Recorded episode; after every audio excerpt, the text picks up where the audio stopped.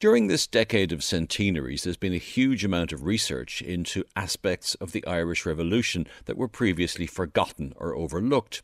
Women and their activism in the revolutionary cause has been a big part of this. We're going to hear now about a new book that explores how the events of this period impacted women's lives. It's called Women and the Irish Revolution Feminism, Activism, Violence. The editor of the book is Professor Linda Connolly, Director of the Social Sciences Institute at Maynooth University. And Linda joins me now. Linda, you're very welcome indeed to the History Show. Thank you, Myles.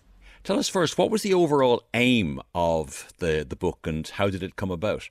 First of all, the book was uh, funded by an Irish Research Council New Foundations grant in 2017, and it arose very much on the foot of the commemoration of 1916 in 2016, where we saw increasing attention on women who had fought as combatants in the Rising and more critical questions, perhaps, than had been asked before about the role of women. So, a number of new questions were arising, and it was very important, I felt, to turn our attention then to looking at the period after the Rising up until broadly speaking, the end of the Civil War, where it was presumed perhaps that women played less of a role because of you know, the nature of the violence, the transgressive violence that occurred. Some women were involved in Cumann na mBan, etc., but it was broadly presumed that this was a masculinist war where men were ma- mainly fighting against other men and men were mainly killed. So it struck me very much at the time that it was necessary, first of all, to ask new questions about both the role and the experience of women in this later period.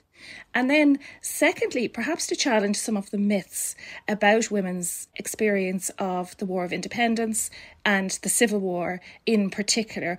So, as part of the IRC project, I organised a public conference in the Royal Irish Academy, which brought together a number of scholars with two aims. One, to really very much embed detailed pieces of research in the work that had already been done, the pioneering work of people like Margaret Ward, for instance, uh, who used the term unmanageable revolutionaries in her book, her pioneering book. But secondly, to produce new research, to ask new questions, particularly in light of the wonderful range of new documentary sources that we have available now in Ireland in only very recent years. So it was an opportunity to both build on the pioneering work over the last 30 to 40 years on gender and revolution in Ireland, but then secondly, to conduct new research and ask new research questions. So there are 12 chapters, 12 different contributors. They aren't all historians. You take a multidisciplinary approach. Give us an idea of the disciplines that are involved here. Sure. So obviously there are historians, women's historians, gender historians, but also historians of the revolution. But then there are perspectives in sociology, for instance. The theories of revolution that have developed in other disciplines haven't really been uh, rigorously applied to the Irish context. And certainly the theories of gender and revolution, where we begin to, I suppose, look at how attention to gender in both the unfolding of revolutions and the building of new states has been looked at, for instance, by uh, Valentine Moghadam in relation to 20th century revolutions in Mexico, Algeria, Iran, uh, etc. We could go on Russia, China, Cuba, uh, and so forth. So, so, there's an awful lot to be looked at from the perspective of looking what what has been written about revolution, and secondly. Gender in war, in civil war. So we can learn a lot, for instance, from the Spanish Civil War and the Greek Civil War and other civil wars internationally. And then I suppose we also have perspectives from literature as well. We can learn more about the past and, in particular, about the period of revolution from looking at literary sources as well. So, it is a historical text. It relies mainly on archives, on documents, but it's attempt, I suppose, to broaden out our understanding of revolution beyond that, I suppose, narrow perspective.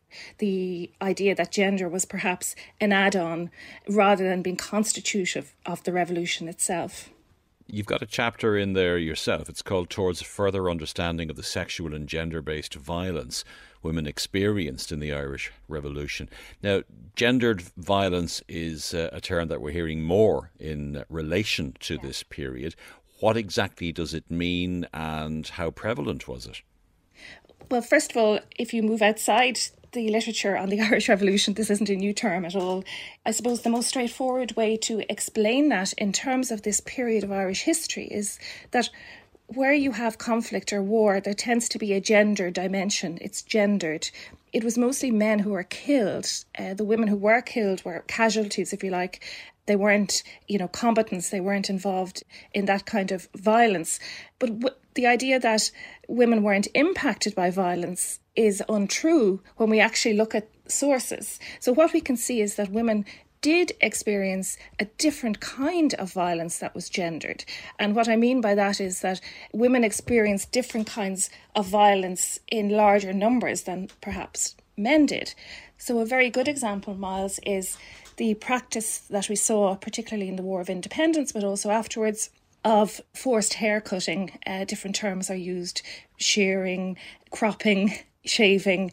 And it might seem like a lenient form of punishment, but this was conducted all over the country by both sides, Crown Forces, IRA, as a way of both punishing women who were either seen as being close to the enemy or as being traitors, as betraying the cause, so to speak. It was gendered in that it was aimed at women, but secondly, it was policing women's behaviour and sexuality primarily. So, who women, for instance, were free to have relationships with, uh, or be friendly with, or even speak to. So, that's an example of how, in any conflict or war, uh, violence is gendered. It tends to be targeted differently at men and women. And because women's violence was different, perhaps the violence women experienced was different, it doesn't mean necessarily that it was lenient. Uh, this had uh, quite an impact uh, on women in terms of their perception in the community, but also haircutting was often also accompanied by other violence, very traumatic violence, such as beatings, you know, very frightening raids on houses sexual assault as well to some extent. We are slowly getting an insight into uh, sexual assault as an aspect of the conflict. So the gendered violence really suggests that women experienced violence but in a different way and that this was determined in some way by gender. Now, when it came to this sort of sexual policing, there's a, an inherent contradiction. Uh, you might even say hypocrisy, because in relation yes. to the issue, the, the, witness statements and pension files of many women have revealed that the IRA were apparently quite happy for women to befriend the Crown forces as long as they were doing it for different reasons, for non sexual reasons. Sure, absolutely. So, again, that's a very good example, isn't it, of how violence is both gendered, but it's also shaped by the particular context or, or conflict. So, as we know, for instance, women as combatants were, were crucially important.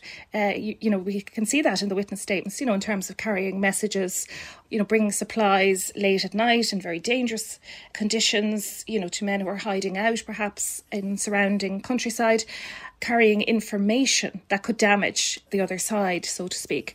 So, yes, absolutely. But then, on the other hand, in terms of women expressing agency or choice in relation to relationships with men, or indeed being employed in some way by the Crown forces or working in a shop or a service that served the RIC or the Crown forces was treated completely differently and was a basis uh, for the kind of gendered punishment uh, that I spoke about earlier. And this is not sort of just stopping an individual woman and, and cutting her hair and walking away. Sometimes that did happen, but very often, and we see many reports in the newspapers, for instance, of this being often gangs, large gangs of, uh, of men from the IRA side, nine, ten, sometimes up to 15, masked, taking the women away from the road or away from the house and, and cutting their hair in this manner, holding them down, etc. So that would have been extremely frightening and very traumatizing for an individual woman, often a, a young woman who was quite simply considered to have a close relationship. And it wasn't just that she may be carrying information, it was that she was actually exercising choice in terms of her sexuality. And so, in a sort of a non romantic way, Myles, sexuality and relationships likewise, and gender can tell us a lot, I think, about the way in which the conflict was played out at the sort of micro level in terms of how locally, if you like, movements were monitored. And clearly, the behaviour of women was monitored very closely indeed. Now, in terms of new research, you're actually still discovering some of these stories, most recently yes. in relation to an incident in uh, Tankardstown in County Meath. What's, tell us about that. What, what did you discover there? Yes. So again, this is very typical of the kind of work that I do. You, you know, you don't have, for instance, what we might call a, a, sexual assault archive in Ireland, and often this kind of research, you you find a source hidden or embedded somewhere where you're least expecting it. But this is one I actually found in the newspapers, and what's really interesting, I think, often about looking at the role of women specifically in the Irish Revolution is how a lot of these stories, if you want to call them that, or events, seem to have disappeared very quickly from the public memory and are quite embedded in, in the private memory, so to speak. So, this was uh, very typical, really, of the period 1922. Tankardstown, which I'm sure you know well, Myles, from Kells, is just between Navan and Kells. And in September 1922, there were four named men in a newspaper report who raided two public houses, and both of whom were lived in by uh, widows. In one case, Mrs. Finnegan in Greetia, which is not too far from Tankardstown. She was living there running a public house and she had quite young children. So, this group who on arrival claimed to be irregulars terrorized the, the woman and her, her children. Her husband had died from TB.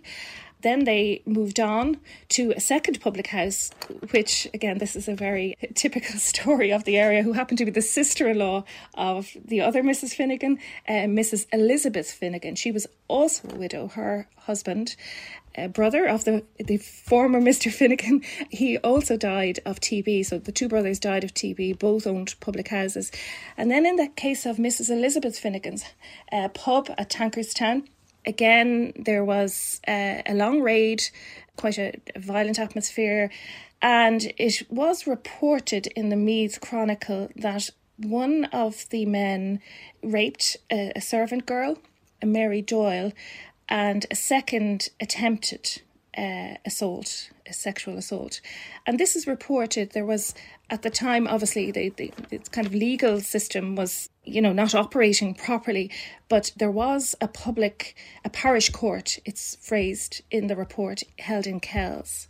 The four men were arrested. They were sent to Mountjoy. I have seen the records of this, and subsequently appeared in Trim Circuit Court.